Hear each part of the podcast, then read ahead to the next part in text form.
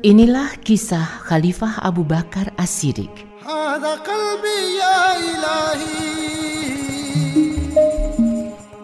Rasulullah Shallallahu Alaihi Wasallam tidak ingin ada seorang pun yang menyakiti Abu Bakar.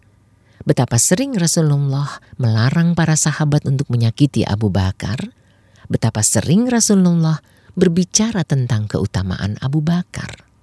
Demikian juga dengan Abu Bakar yang sangat menjaga Rasulullah. Abu Bakar sampai menutupi lubang gua dengan kakinya ketika masa berhijrah karena dia melihat ada ular.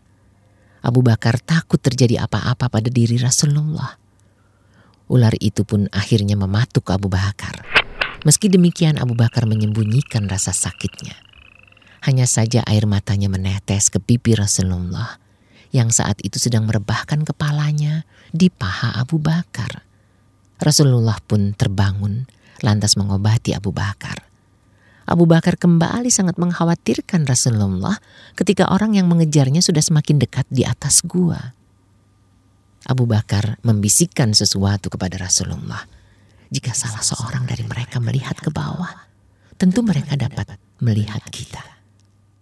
Demi Allah, Abu Bakar sangat ingin Rasulullah selalu senang. Jika Rasulullah kedatangan delegasi, Abu Bakar segera menemui mereka untuk mengajarkan bagaimana cara mengucapkan salam secara Islam kepada Rasulullah. Bukan salam jahiliyah agar Rasulullah menjadi senang. Seringkali Abu Bakar mengajari mereka agar bersikap sopan santun di hadapan Rasulullah. Abu Bakar selalu berlomba dalam kebaikan dan sering mendahului orang lain.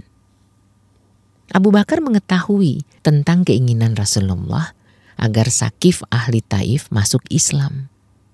Mereka adalah orang yang perkasa. Jika mereka masuk Islam, Islam akan semakin berwibawa. Abu Bakar tidak akan melupakan ketika Rasulullah pergi untuk menemui mereka untuk berdakwah di jalan Allah dengan hikmah dan mau'izah hasanah. Namun orang-orang bodoh dan anak-anak dari mereka menyakiti Rasulullah. Mereka melempari Rasulullah dengan batu dan kotoran.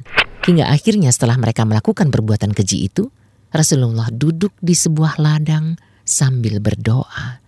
Ya Allah, aku mengadu atas kelemahan kekuatanku, minimnya strategiku dan kerendahanku di hadapan orang banyak.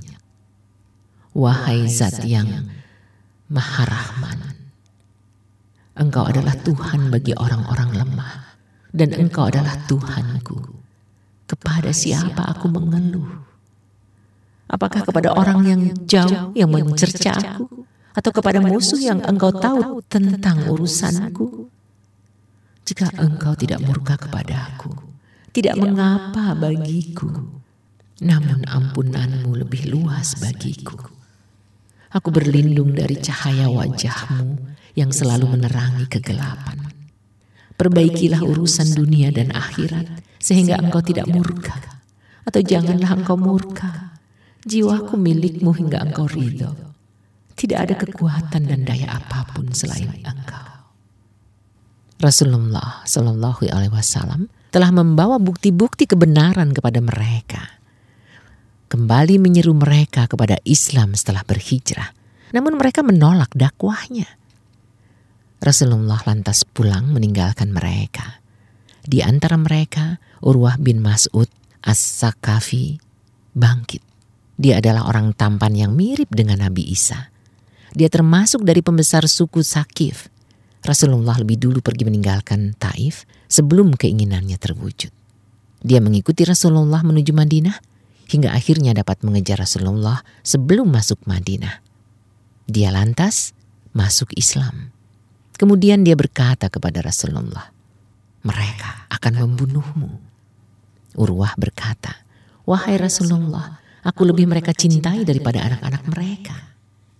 Lalu dia kembali dan menyeru kaumnya kepada Islam dengan harapan mereka dapat masuk Islam karena posisinya di kalangan mereka. Namun mereka melemparkan panah dari semua sisi sehingga dia terluka. Ketika dia jatuh dan sekarat, dia ditanya, bagaimana engkau melihat darahmu yang mengalir? Dia menjawab, Ini adalah kehormatan yang Allah berikan kepadaku. Mati syahid yang Allah takdirkan kepadaku.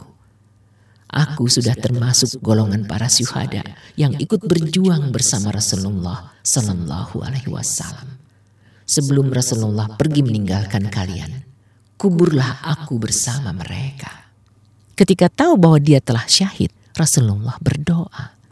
Dia menyeru kepada Allah dan mereka membunuhnya.